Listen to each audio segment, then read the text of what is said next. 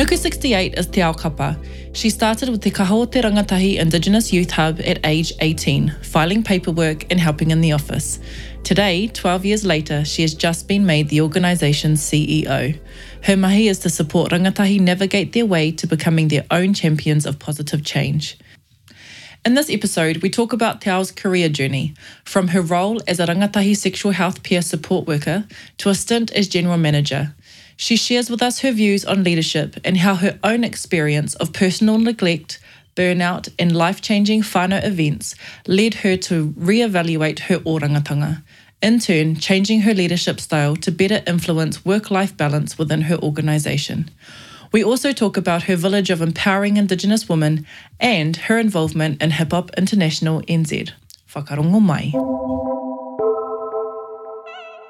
Kia ora, I'm Kiane. Nuku is a movement. We're empowering Indigenous wahine to be agents of change, cultivating opportunities to shape the world we want.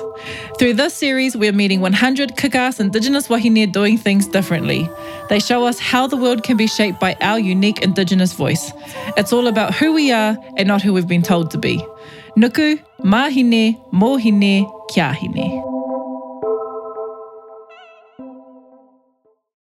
Kia ora koutou, welcome back to another episode of Nuku. Uh, today, we're back in the Nuku whare. So normally we're in other people's whare and we get to um, go and explore their places and spaces. And today we're back in the Nuku whare for an interview with the beautiful Te Ao Kapa. Tēnā koe. Tēnā koe. How has your day, week, month been so far? Um, it's, what, two more days and I've been it's been a whole month in my new role, so that's been very interesting.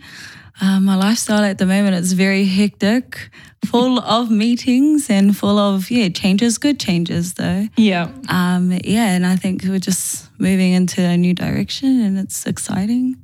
So yeah, we're going to talk about your exciting new role and the journey it took you to get there. Because I'm, I'm in awe that you were even. Uh, that the journey has been the length it has been and you've stuck with it.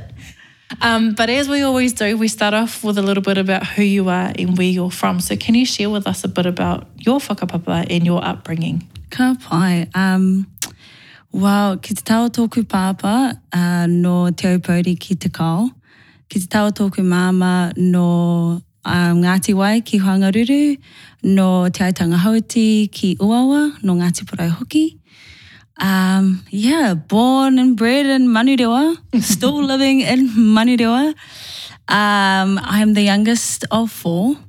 Uh, and yeah, so with mum and dad. And I think just growing up, I've always been surrounded by my whānau. And yeah, just seeing or being the youngest and being able to see how my siblings have lived their lives and just learning from them. I think they were my first kind of examples of role models. Obviously, my parents as well. But were they um, role modeling what to do or what not to do? A bit of both. I was like, oh, I won't do that, but oh, that looks fun. uh, yeah, and uh, because between myself and the eldest, there's five years, so we're all quite close in age. Uh, and yeah, from Kōhanga Reo, we were always together and then we would all shift. So we would all go to the same primary. So we went to Papakura South School and then had an op- my mum changed jobs and then we all went to Te Huringa, which is um, in Manurewa. And then from there, both my, well, my, elder, my older siblings, all three of them started at Te Kura Māori o Ngā Tapuwae, and I was the only one that started there at year seven. So the rest of them started at year nine, and my mum didn't want me to go to Turinga by myself, so I started um, at yeah Te Kura Māori Tapuwae at year seven, uh, and that was the first time we went to school outside of Manurewa. So that's where we, I guess, came into Mangere and uh, met well, yeah, I guess from that point too, from year seven to year 13, I met some of my, I guess, lifelong friends and still really good mates where they're pretty much like whānau now. And yeah, just seeing or experiencing that and yeah, going through high school and. At that age, so, you know, your siblings as you said, you guys are all quite close in mm-hmm. age. That was a hectic five years for your parents, I have to say. full on. but you're all quite close in age, and um, which means you sort of get to see the pathway that the one before you has taken, whether they've gone on to mahi or university or, or something different. As the baby, um, what did you see from your siblings in terms of leaving school, and which parts of each of them did you want to follow? Yeah. Uh, so with with my oldest brother, so obviously when I started, it was his last year of high school, and he was always very like the loving older sibling, like very much so, like very protective, but in a loving way. Um, and I always took that from him. Um, and to, I guess, see everybody um, in a, a positive light because he was always like that very friendly person, always had mates over our house, like his mates, and some of them had no whānau or um, some of his mates were boarding, so their whānau lived outside of Auckland. So we would have like it was almost like a halfway home at points and my parents were always really good um, and yeah just having them over and that was a reflection of him and how welcoming he is or he was in terms of yeah just allowing them to be in a safe space and my parents are really good with that too. So I took that from him and I'm like, okay, cool. If I was to create friendships and I guess um, networks, that's the approach that I would take. In terms of my sister, she's very fiery, um, but still my best friend. Like, she was my best friend. And I felt sorry for her because I don't think I was her best friend. but she was mine. Um, and she had to take me everywhere. So she was like literally like my protector. Uh, she would, like, if I was trying to sneak out or whatever, she would be like, "Don't do that," because like she never she never done that. She was very open with my parents and stuff like that. So yeah, with parties and all of that kind of stuff happening, she would just be like, "No, you need to be upfront. Like, just, you know, tell mom and dad, and then I'll pick you up or I will drop you off." So yeah, those were some of the things that she taught me in terms of that. But she was always real hardworking. So like with um, her and her best friends, they were like my older sisters because um, they were all close in age and they would really look after me too. So um, yeah, I think I was like very sheltered and very protected. Uh, and then my my brother, that's a couple of years older than me, um, we're very we were very polar opposites. So I fight all the time. He was like, and I tell him this too. I was like, you're like my bully, like the only bully I had in my life, and that was you. Um, but he taught me, I guess, to be strong and to stand up for myself too, in terms uh, in times when I needed to do that. So yeah, I think I took a lot of yeah a lot of, a lot of the good things, but also the the trialing things that they went through. Um, and my sister as well, she also went to uni, so that kind of like was the driving point for me too. Plus, like my for my parents as well. So, yeah, What did you What did you want to be when you were in high school? So you know, when you grew up, when I grew up what up, did you think you were going to go off and do? I always wanted to be a photographer. Oh wow! Yeah. I don't know why, but it just intrigued me. And because my mum, she never was a photographer, but she was always a person that would take like photos of everything, like her and one of my other aunties. So we've got like a really good archive of when we were growing up. And mm. that was very like inspiring to me. And like the images that she would catch or capture were just always beautiful and it like really captured a moment in time that we really enjoyed or that showed us as a whānau. So yeah, from there I think I've always wanted to be a photographer and then I did yeah, and, and I did nothing about it. It was a hope and a dream. yeah. So what did you eventually study? I studied, um, I did a year, I did a certificate in communications at AUT for a year. And then I decided to do Māori development at AUT. Yeah. Yeah, and I graduated with that. The only one thing I liked about comms was digital media. So I enjoyed like creating things, yeah, on platforms and whatnot. Your mahi at the moment. How, hang on, let's set the scene first. How old are you? I am 18. Yes, 18. Last year, no? 18, but 18 was when you started with this organisation. Yes. Was it not? So you are currently the CEO of Te Kaha o Te Rangatahi Indigenous Youth Hub. Mm-hmm. And CEO is a huge title So those are those are three very big letters Yes. um, to go before your name or after your name. so you're the CEO there, and if we're not going to talk about how old you are, we'll just say you started when you were 18 and you've been there for 19 years, so people can add that up. but you're still a baby Yes. in, in that um, sense of things. So, with this mahi with Te Kaha o Te Rangatahi, you have been there for a significant chunk of your life. It has been essentially your whole working career has been in this space. Yes. Were you working there while you were studying? yes. And what was the initial attraction to Te Kaha o Te Rangatahi? If I'm being honest, I just needed mahi, and my mum was working there, and um, they they had a massive shift in terms of their management team, and they had at the time she was general manager. She was only newly appointed, and everything that was happening at the time, they needed some sort of administrator, um, and that was my role at the time was just to help my mum um, with everything that they needed in terms of filing. So it was like literally like started from the bottom, um, learning how to file, learning how to make labels, learning how to box things. So it was all of that, like real simple things. But that's when, yeah, I was first introduced to the organization. It was based in a building called Afitia, um, which is in Middlemore, or was opposite Middlemore, but it's busted down now. It's made into a car park. So Oh, yeah. so it was on Wow.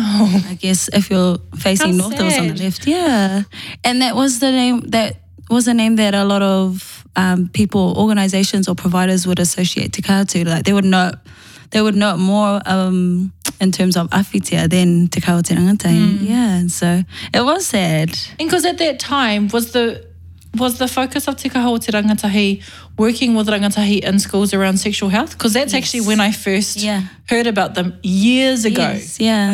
Like, so long ago that Mm. they, um, I think it might have been Te Kaha o Te Rangatahi came into my school yeah. and had some youth workers come to, you know, Yeah. talk about sexual health Yes. with rangatahi. Yeah.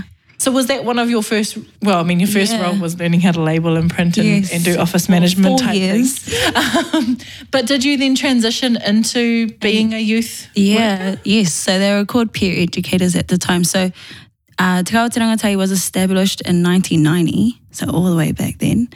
Um, and the f- only two contracts they had was around mama and pipi, uh, but for teen pregnancies or teen parents. And then not long after that, oh sorry, in '92 they got the sexual health contract, which is the peer education, and that was when they would go into schools, community groups, alternative educations, and I guess educate around sexual health. So after I finished uni, I had the opportunity of moving into a full time role, which was a peer educator. So then I had to learn everything about sexual health. And then, yeah, then I was out and about in terms of delivering. What did you see in that time? Because sexual health is, um, especially when you're talking to high school students, it's, you know, it's not an easy topic to teach. and to, No, it isn't. there's there are lots of jokes in the classroom at the time that you're in there. Yeah. But what did you actually see and experience and maybe even learn about yourself in being a peer educator around that topic? Yeah. Um, when I think about it or when I think back to it, it was like we never got it either. Not a lot of it. And it wasn't like an open dialogue or wasn't a topic of conversation, sexual health. It was, you know, very much considered tapu. Um, and that's a conversation that you would have at home or, you know, with your parents. And I'm like, oh, oh no. No, still not happening. no, no way. Uh, so it really opened my eyes up to seeing that massive gap between, um, I guess, the rangatahi growing up and understanding their bodies and understanding what's happening and their hormones and all of that kind of stuff. Um, and how much we didn't know. And we just always assumed that you would only get pregnant if you didn't have a condom or if you weren't on any contraception. You didn't know about what was in contraception or you didn't know what, you know, what your preferences were or what a healthy relationship was or what an unhealthy relationship was. So yeah, it just opened my eyes up to learning way more about who I am as a person. Because everyone always assumes like sexual health is just like in terms of the act, but Yeah. it's so much more than that. It's about your identity, it's about like sexual orientation, it's about acceptance, like it's a lot of things. So, um, I guess being a part of that environment in terms of sexual health and the um, providers that you meet or the like in terms of networking was huge. And i think it made me made us especially in the office because it was like okay if we're going to have this conversation you have to make sure you create a safe space. And you got to make sure that the rangatahi trust you enough to be open enough in terms of learning about your being and not the doing. Because like that's the assumption. That that is so true because the, you know, I'm 18. Um, yes we are but when I think back to what I learnt about sexual health before there was a peer educator Yes. in the classroom. So, you know, you go to school and maybe when you're in intermediate, they teach you how to put a pad in your undies and, you know, like just these really basic but kind of icky things to talk about Yes. because it's very, um, the word abrupt comes to mind, but it's it's kind of just like here and they kind of slap open this thing Yeah. and put it in and this is how you do this and this is a period and okay cool, but they don't actually teach you about how your body functions, about fertility, about Mm. So they teach you how not to get pregnant, That's but they don't teach you about what a normal cycle is, or Yes. not normal because Yeah. half of us don't have a normal what a cycle is you know and don't teach you about, um, as you say, the other things that are associated with the doing, the yeah intimacy aspect, the safety. Yes. The, is this the right person? Am I in a good relationship? Is it healthy? Is it, you know, they kind of go, don't get pregnant, don't get an STD. Here's how you put a pad in, and uh, kia ora. yeah that's it Um, and that was then. yes Has that? Because I mean, you've you've been in this space Yes. now for a, a while and long enough to see whether or not it has transitioned. Mm. Has it transitioned? Has it become any better? if I'm being honest, from what I've seen, not so much. Like it's still in a space of like, okay, cool. Now we have nurses in schools, like that's more common.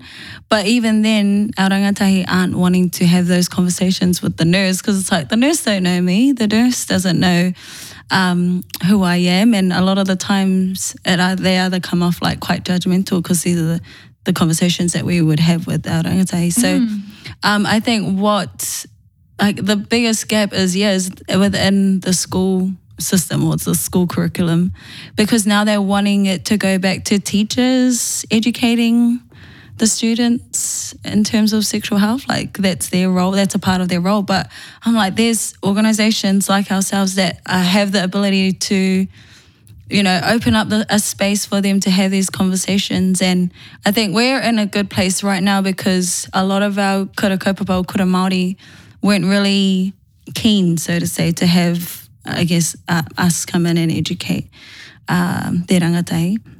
Whereas now they're more open to doing that. And and then obviously those kura, the principals will tell their tell other kura around the around the country um, on what we're able to provide. But it just sucks that we're only, I guess, we can only stay within Tamaki because that's where that's our control, contractual obligation.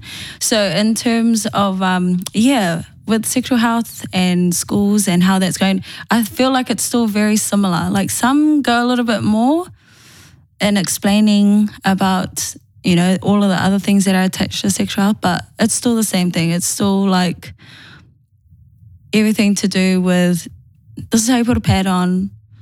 They don't actually still don't explain about a male's reproductive system either and how that works. You know, it's just like oh, like it's just mainly for the girls because you know girls get their period. So yeah, there's no real Those are the under. ones who get pregnant. Yeah, so, it's all just for them. let's all just focus yeah, on them. on, but it's just like no, like let's educate the young, you know, those that identify Mm. as male, um, around what the, both the female and the male reproductive system. So there's that, then there's puberty and understanding puberty. So um, yeah, there's just like a still a bit of a gap. Like we're trying to close the gap, but then like the gap gets bigger Mm. and I um, teaching males about female reproductive reproductive systems is so important because I had to teach my husband about periods when we first got together, and we were like seventeen and eighteen. Yeah. And I was, I literally drew him a diagram Yeah. of a uterus and fallopian tubes Yeah. and ovaries Yeah. because he didn't understand what a period was. Yeah. And like, this is a 17 year old teaching an 18 year old boy what this is. I'm like, you should know these things. you need to know.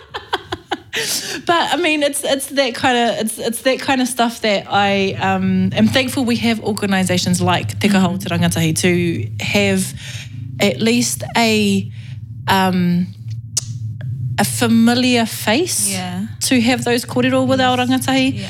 a familiar upbringing. Gosh, motorbikes in my neighbourhood. um, so noisy, interrupting our podcast kōrero.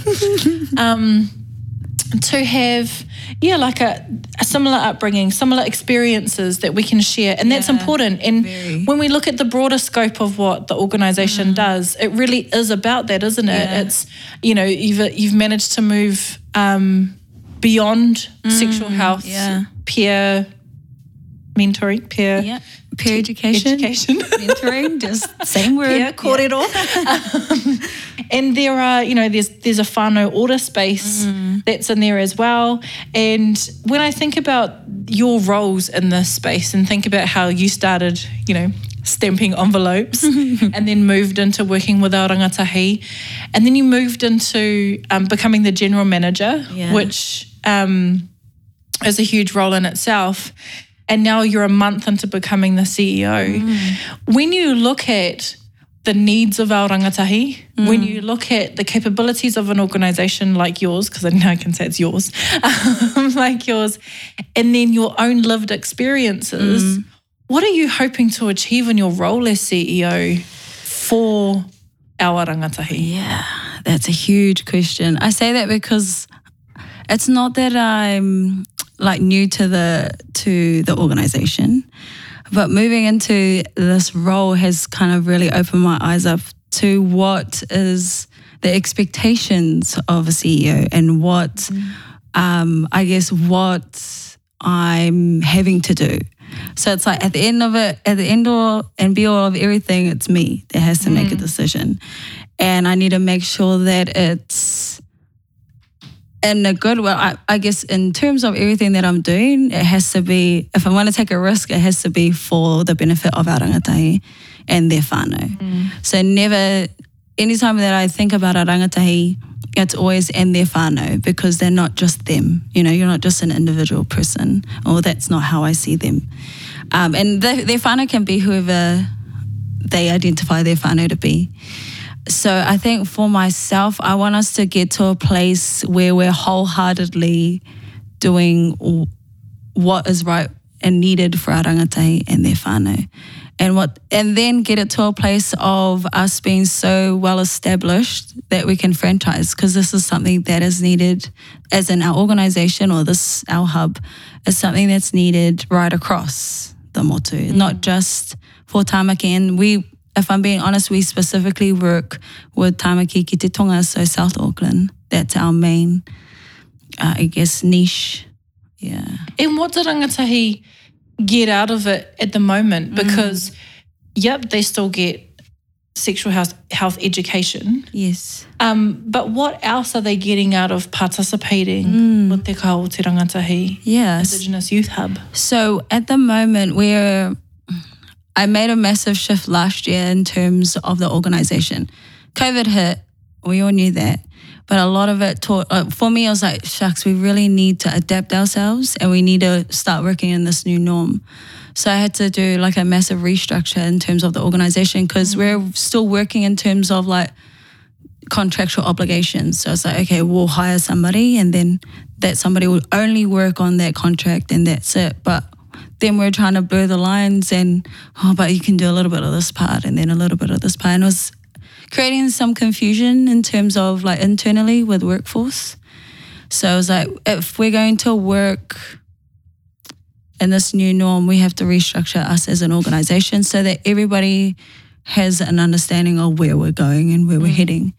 And that was when I was in my general manager role. So from that point, I was like, let's stop working on how contracts and funders are wanting us to work and let it fit to us as kaimahi or us in terms of the roles that we have.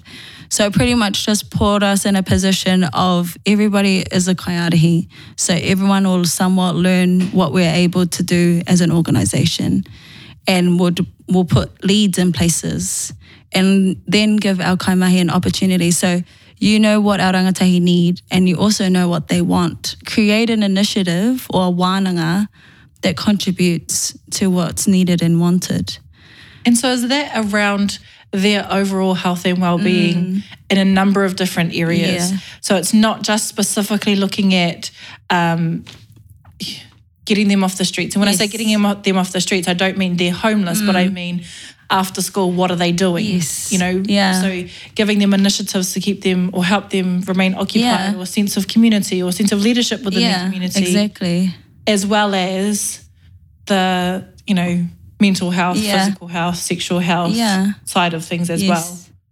Yeah. So for us, yeah, for myself, I knew that that's what was needed.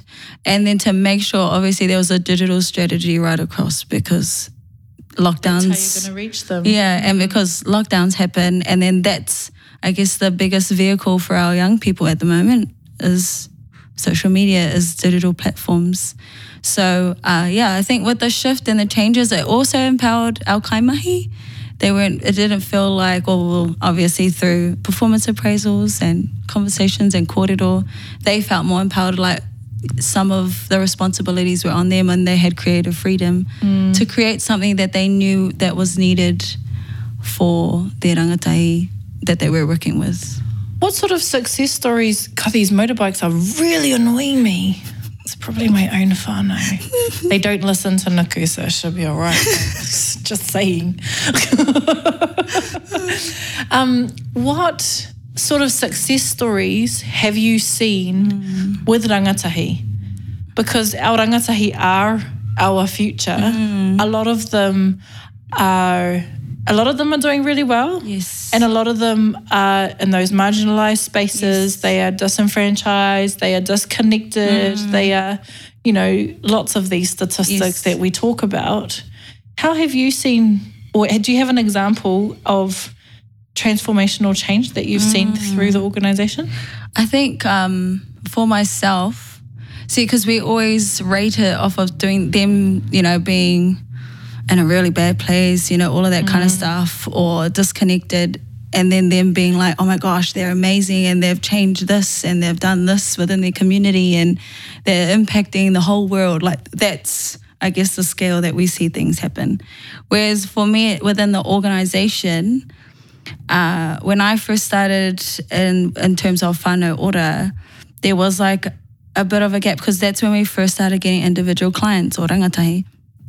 And um, when they were doing completing their goals and aspirations, a lot of them had things around like leadership, like they wanted to be a, a leader within their school or within their um, what do you call it, like cultural group, all of those mm. things. So I was like, between myself and a past kaimahi, we decided to create a leadership program. And from there, it was a mixture of students or rangatahi from different schools, so different backgrounds. So you had some that were even some were Maori and some weren't, uh, and that gave them an opportunity to kind of see what peers are doing outside of their normal mates, or you know, um, or their or their whānau. So from there too, that's kind of where I saw a massive shift happen. Some of them were like obviously really clever and they wanted to do so many, uh, all of these huge things, um, but they just didn't have the confidence mm. to do it. And so from them being a part of Te Angitu leadership, that's what it's called, it's still going now, um, they were able to do co-designing with um, CMDHB, with Counties Manukau District Health. From there, they done a youth-led wellness for social media campaign. And yeah, they did really well. Then they had an opportunity to go to Oahu or Hawaii to talk about at a, to a symposium, an Indigenous symposium, to talk about their mahi. Wow. Uh, then they won an award for um, for Australia Pacific uh, health organizations for their mahi. And from there, a lot of them had excelled in school as well, even though they were struggling with life, I'd say. And a lot of them being disconnected to whakapapa, to whānau. So they were still doing all of these amazing things, but I knew, and they would then say, like, they were still struggling with these certain parts within their life, even though their lives were showing us, like, you know, they were traveling overseas and they were doing these massive things. S- Yet they were still able to, I guess, excel in other spaces. So, yeah, it's just, it's kind of like that. And then from there, um, the same Lord, we had the opportunity to be a keynote speaker at the Healing Our Spirits Worldwide Conference in Australia. Then we met um, a, they're called Native Wellness, and they're from America.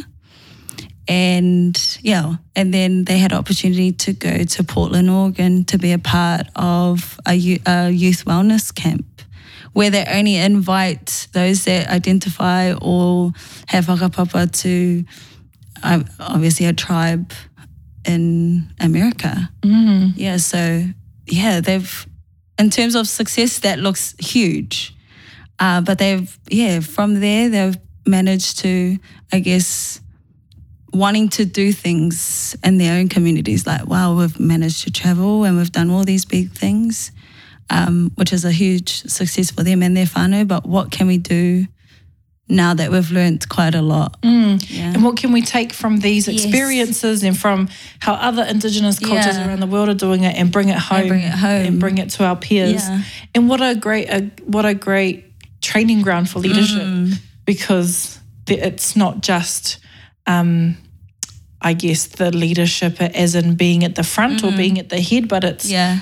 learning and participating and experiencing and then bringing that back to create you know create some really amazing initiatives when, as we talk about leadership i think about your journey with leadership and that you have been put into leadership roles your entire life mm-hmm. which interests me because you're the baby Yeah. and it's not common No. for the baby Yeah. to be put into or groomed for Yes. leadership roles it's often the eldest child Yeah, exactly. And I don't know why, but yeah, I think maybe my personality when I was younger was, Yeah. must must have been like quite out there.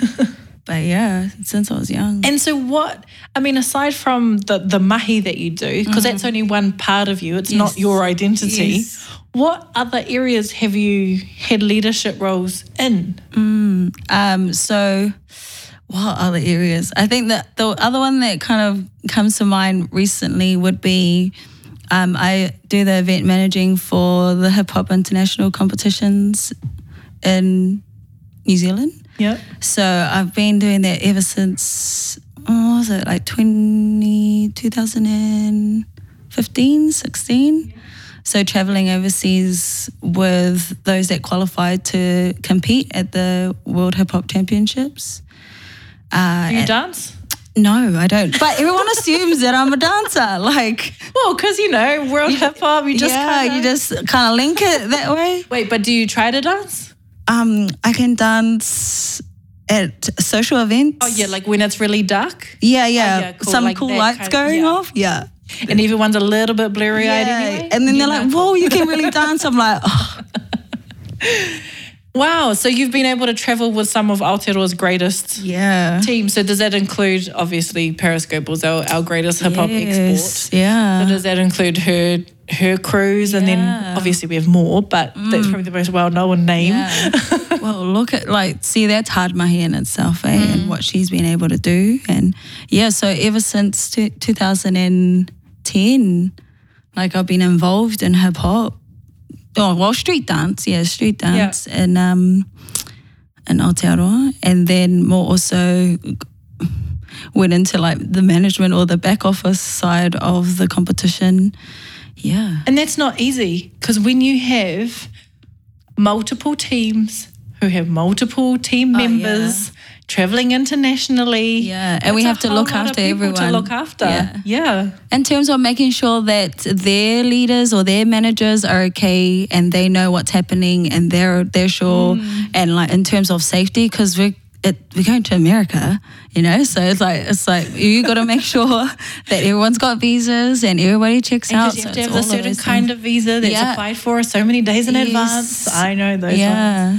Um, and so we're talking about leadership and um, all the great things that come with it, I guess, and the and the travel and the titles and the mahi Yeah. and you know it's sometimes the paycheck and you know all these really great things that come with being a leader.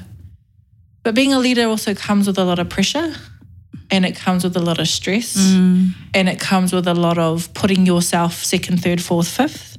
And it doesn't always um, support our own orangatanga. And when we're looking at how, um, particularly in where you're, you know, particularly for you, trying to help rangatahi to become w- well in Yes. their overall entirety Yeah. health and wellness. How has that affected you and your leadership roles? Because I know that there's been some great moments, but there's also been some moments where you're like, hang on, this isn't going so well for me and I need to Yeah. check myself. Yeah. What have some of those moments been? I think, like you're saying, like from 18, I've been working in this organization. Uh, and I think from that point too, you're still you still don't know who you who you are. I don't think you ever get to know, like, because you know you're always wanting to be a different version of yourself all the Yeah. time, or an excelled version. Uh, yeah. So I think at that point it was just a lot of like finding who who I, who I am. But then on the flip to that, like you're saying, like uh, we work in a community based organization and we work for people. So a lot of the time it's like you empty your tank or you give all of yourself to other people and then you forget to fill up your own tank. And uh, that was like massive. And I think it was like 20, 2017, like a massive, massive thing happened within our whānau. And I don't want to cry. But um, yeah, it was like so massive that I realized that, oh, you know, this is like a turning point for us or for myself. Um, and I think for from that, it kind of still was going like down, down, down. Where it was like the end of 2018 that I was like, I decided to resign. Um, and pretty much to just work on myself because I was just like done in terms of mahi and in terms of just anything really. Like, yeah, I just was Was it your empty. your physical health All of it. and your mental health? your yeah, like my whole body, whare, like my whole whare was just, I guess, had crumbled. And um, I think just during those times too, I was like super grateful for my whānau because they became like my po. Um, and then it was the whole of 2019 that I kind of had off. And I was just doing contracting. So still contracting back to the organization, but it was just all on my own terms. I worked from home. Uh, and it was just, yeah, smaller things in terms of what I could give my energy to, just to rebuild myself. But yeah, it took me a while to get to a point of me realizing that, but I had to, it, it's just, yeah, it sucks that it had to be something so massive for us as a whānau for me to realize, like, oh my gosh, like I haven't been looking after myself.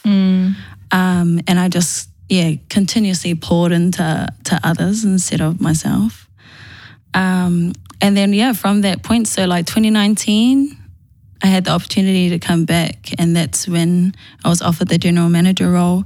But when I knew when I came back that it was different and that I needed to make sure that I put myself first in terms of anything. And it's not easy mm. to put yourself first, No. especially when you work in organizations that are very kaupapa driven, that are very community focused, mm. that are about the outcomes for our rangatahi, Yeah. that as you say, you pour into others, but it's expected of you because that's what that Yes, role is. yeah. It is about building and growing others. Mm. Before we kind of talk about that transition, I just wanted to touch on this the period of you um, realizing and understanding mm. that your whare was crumbling. Yeah.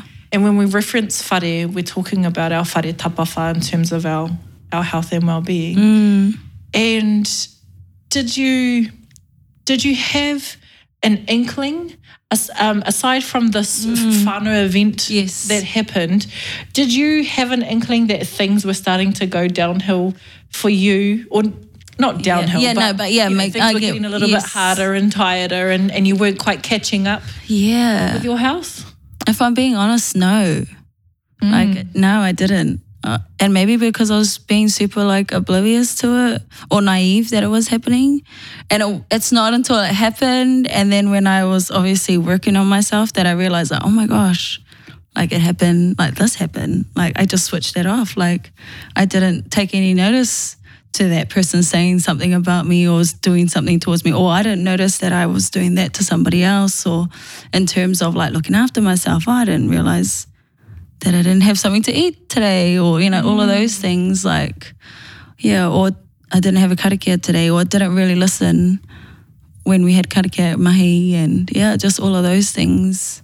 I started to notice, or or it was like, oh, I'm overly doing it, you know, like I'm trying to catch up with everybody, and I'm trying to do everything for everyone else because I don't want to, I guess, take it on and look at myself and oh, are you actually looking after yourself? Or are you doing this for you? Or are you doing this for them? And yeah, are you doing it to please other people? Yeah. And that's not just you. Mm. That's a that's a wahine trait. You know, you you take on everything Mm. and you try and see everyone and please everyone. Yeah.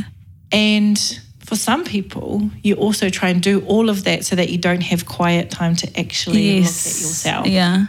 If you're constantly consumed with everybody else, Yeah. Constantly busy. you don't have to Yeah. open your eyes to your own reality. Yeah. yeah. Yeah. What what was one of the most surprising things for you in that time? Um, I think the biggest thing, the most surprising thing for me was it was more also like how much I had stopped like um, opening up to my, my when I say whānau, it's like my siblings and my parents. So I kind of like my whānau before that point were like my friends and my husband at the time and you know more of that or church whereas like when that happened uh, it made me really like close close myself off to everybody except them. And i realized at that point that that they're all i need. Like if anything happens or if anything was you know massive and it did happen um they were my biggest support system. So regardless of what happened or who else, and because I forgot about that, like I've totally like I kind of just parked them on the side for a long time, and yeah, I just I guess poured myself, or you know, wanted to be accepted by so many other people, where they that that they're my people, if that hmm. makes sense. Yeah. And if we're talking about the whare crumbling, yeah, the whare has to have a strong foundation. yeah, and that exactly. And if you forget that the foundation's there, what's Yeah. the whare going to stand, Stand on? on, yeah. How did you, what are some of the tools that you used to reconnect back in with yourself mm. and to rebalance your hauora? And, and when I say that, we can, we never really rebalance our, like, We do the best that we can. it's never really balanced. No. But um, what what kind of tools and steps did you take that maybe others who might be experiencing something similar Yeah. can think about for themselves around rebuilding some of that and, and rediscovering and Yeah. reconnecting and taking some time and Yeah. and so you did like I mean one of the things you've already said is that you resigned from work Yes. and so you literally gave yourself some time and took some of the stress triggers away. Yes. What what else? Yeah, I think that was the biggest thing for me because like growing up and everyone having so many expect like I had a lot, even though I was the youngest. And because like a lot of the time too, my par- my my siblings wouldn't go with what my parents would say or do or suggest, whereas I would. I'm like, okay, then like, I'll do it. And so from there too, like my parents, and you know, as parents, um, and I don't think there were bad expectations either. So from that point too, I just would take that on board, and I think I took that into my adult life, and just in terms of people's expectations over me, like, oh, she'll do it. She always does it. She does it really well. Oh, she'll do it. You know, all of that kind of stuff, and it was like a repeat, uh, a repetitive thing. Whereas then for me, I was like, I, I felt like I was never doing enough or doing it well enough. Even though people would say it to me, it would never kind of like sink in for me. So I think from there, I needed to to resign to be able to be like, no, I, I need to have an expectation of myself because I don't have any. So I let everybody put theirs on me. So I was like kind of trying to take back ownership of like what I have ownership of and to let go of what anybody else owns. Um, the other thing I did physically was I was more vulnerable and open because like at home or in my own space in my own you know room like i'm bawling and i'm crying and all of that. Walk out the door and i'm like hey Like, nothing like nothing's happened. Like new person. like hello like um, nothing's wrong with me. And i was really good at that like really good at hiding masking like how i was actually feeling. And then yeah what i needed to do for that was my mum at the time the organization for hapu mama they were they had access to kairomiromi or kaimirimiri mm. and she was just like and pl- plus one of my aunties was like a tohunga as well. So she was like let's go let's go and see them you know? And i was just like if anything that was like like you're talking about like the foundation of your whare is not only your whānau but the whenua that it sits on and for me my whenua is like my whakapapa and for me if i was if i needed to rebuild i needed to reconnect with my own whenua um, and that was a way to do that. So I had my first Romi Romi. My goodness. it's an experience. Uh, yep. I was hit by a bus, but I came alive, so to say. And at the time when I got it, because I was like, I guess, in my lowest point, I kind of had enough. I was like, oh, I'm tired, I'm done. And so mum was like, no, like, you know, today we're going to do this. I was like, okay, then. And so after, I just felt like I was a whole new person. Uh, my hair was like so long, it was like to my bum. And I was like, had a bath because they were like, go have a bath. They spoke to me through things that I needed to do.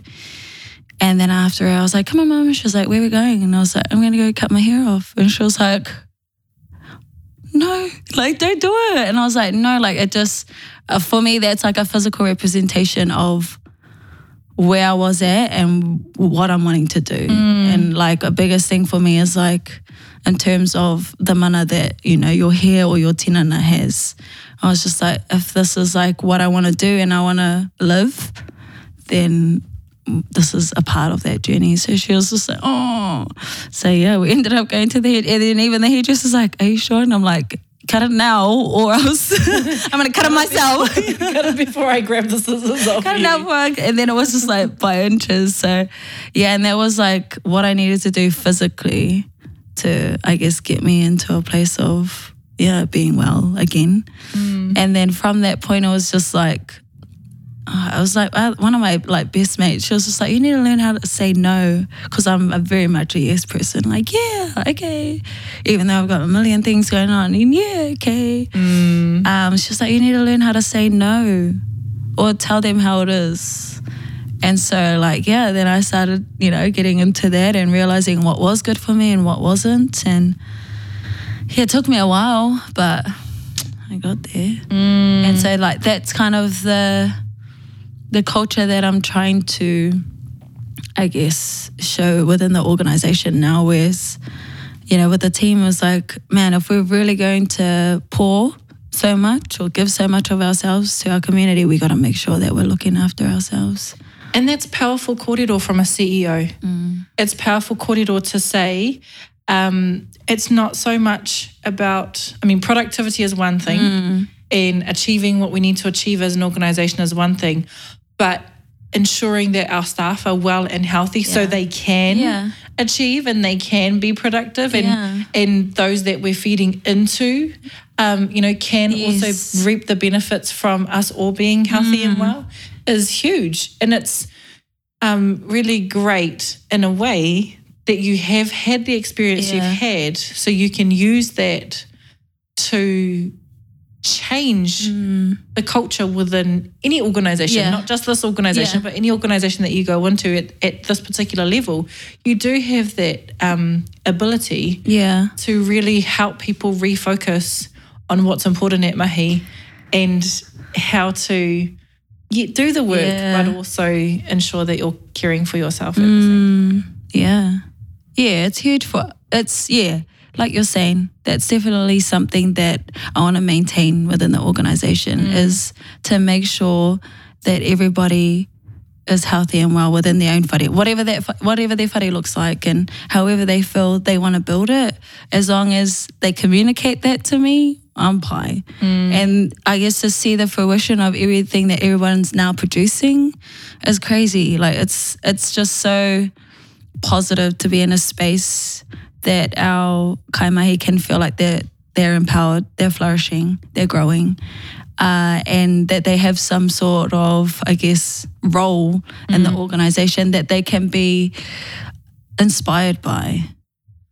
And I guess just for anyone who maybe doesn't um, understand the concept of the, f- you know, the whare in terms of hauora, Yes. we talk about our taha wairua, so our spiritual health and wellness, our taha whānau, so what's healthy and well for our, our family and our well-being and our, I guess our foundation in that sense. Yeah. Um, our taha tinana, so that's our physical health and whether that's exercising or whether that's cutting off your hair, those are physical things. Yes. Um, and your taha hinengaro, which is our mental health and wellness. And that is something that all of those things are interconnected. Yeah. And when one of those things is off, they're all off. Yeah. And if one of those things is well, well, it can only help strengthen the others. Yes. Um, and it's, yeah, I just, I, I think it's great to see and hear your journey Yeah. through that because again it's not easy No. and it's not quick Yeah. No, exactly. It's like that was 2017 and we're in 2021 now. Yeah. but it's important to focus in Yeah. those spaces Yeah, for, for us um, we've talked a little bit about your sister and your mum through this um, korero. Mm. Who are or who is aside from them because I know that they have inspired you and they're part of your journey. Who else is an Indigenous wahine that has inspired you on your journey? on my journey specifically, ah man, like looking back and like t- literally from when I was in Kohanga, it was always wahine. There was always an element of, you know, matua, kaumatua, but at the forefront of everything was wahine. And even in terms of my kohanga, my my mum and my nan created the kohanga with my mum and her best friends because they all had uh-huh. children. And so they started the kohanga and there was an our nan that was there was Nanny Punny. And so she was like, I think she made it to like a hundred and something. Honestly, she was amazing. And like I still have those memories. Mm. And at the time too, the, our main kaiako was Whaea Donna. Still to this day in the same kohanga. Wow. Yeah. I know. And I'm just like, oh, we got some some stamina. Long lasting. Now, yeah, so like from there, she was like my first ever kaiako. Like outside of my whānau, like we're talking mm. about, she was my first ever kaiako. So, and that's at that time, that was an Indigenous wahine that I looked up to or that helped me in my journey. Then when I think about moving into Te Huringa, I had a teacher there and her name was Whaea Mariah. And then she was yet another person. And when I think about her, it's because she was so ngawari. Mm. Like, you can't really say that about teachers. Not in a mean way, but you know, they're quite like either enthusiastic or like quite forward. But she was so ngawari and the way that she would do things with us and mm. the way that she would teach us. And yeah, f- she was somebody that I looked up to in terms of growing up. And then when I think about my the kura that I was going to, and at the time, or still now, I think she's the principal of the kura, was a wahine. Oh, and brother, then yeah, you know, Ma Sterling. I think she was like Mai at the time though for us. And sh- and she took that role. You know, her mother Yeah. was the Tumuaki. And she was one of our teachers. Like, I and think, she was. yeah. And, you know, and that, that was like another way of like seeing how mana wahine work, I guess. And then from there, though, but there was a teacher there, Ma Kaihe. And she was like, I guess, the, the flip to the rest of the teachers, because I think a lot of the teachers were either brought up together. And so she was like, quite like, because she was our English teacher. And then that was the first time I kind of learned English. English. Because, you know, growing up, total immersion. And then we're like, what's English? no, yeah. So she was our, like our English teacher. And so, like, even getting to experience somebody different from like um, our what normal teacher, or whatever normal is, but what teachers are or who they were. And then she was our English teacher. And because that was the first time we would go to different classes. Yeah. Because, you know, from primary, you stick with your same you just- kaiako. and that's it yeah. And so like then getting to meet her and so that was like another wahine that i but then during high school though i started i stopped looking like upward in terms of like somebody like a whaea or an auntie and i started looking across. And my mates like if i'm being really honest like my mates were freaking amazing like so empowering. Um and yeah, they were just we were always we were well we were ta- I was talking to one of our mates who was a couple of years younger, and he was telling us like, "Oh, yous were the rebels." like back in back in school, and we're like, "What?" And then it's not until we talk to each other and we talk about how we were at school because I think we were just quite forward. We were real independent, and we were we knew what we wanted, and I didn't know if that really flied. But uh, I mean, it it has built you, or- Yeah. or, built you to Yeah. who you are today. Which brings me to my pātai. Um, what is it to be an Indigenous wahine today? Yeah. What is it? Ah, if I'm being honest, it's just being wholeheartedly you and not being ashamed of that. Because uh, in so many spaces, we're like second best, sometimes third because of the color of our skin, you know? So it's just like in so many spaces, we're told not to, you know, like, you know, almost like hushed.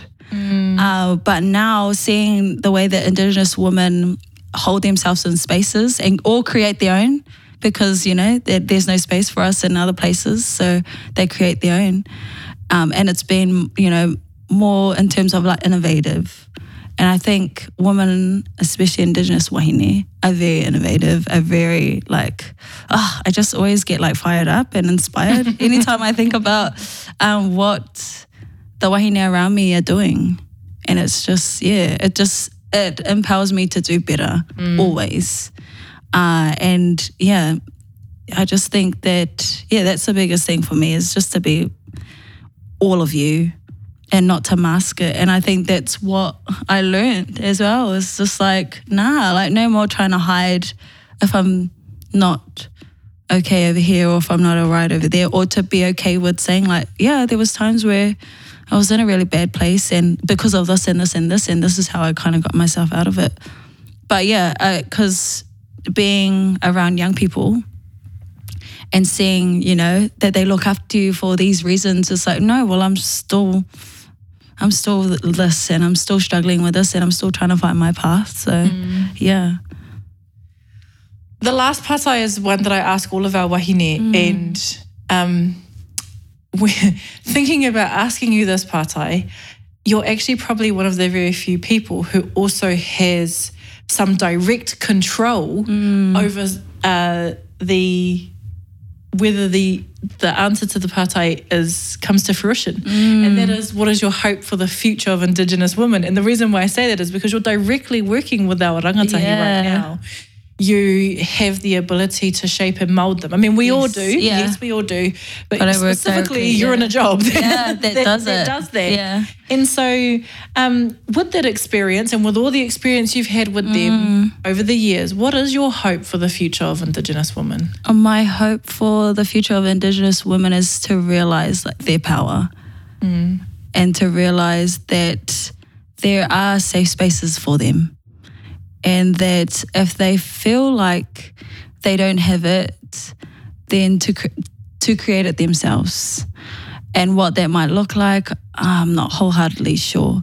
But working with young people or young wahine every day and having that connection with them every day and to impart in them, I just hope that they feel that, that they feel like Te Kaha o Te Rangatahi, or specifically me, that I'm a safe space that they can grow, develop, mm. and prosper.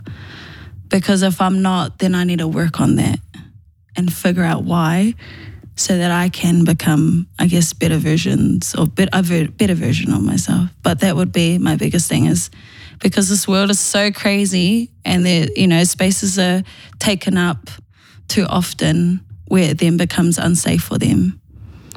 And yeah, I say that not just for our young wahine though, but for our rangatahi in general. Mm.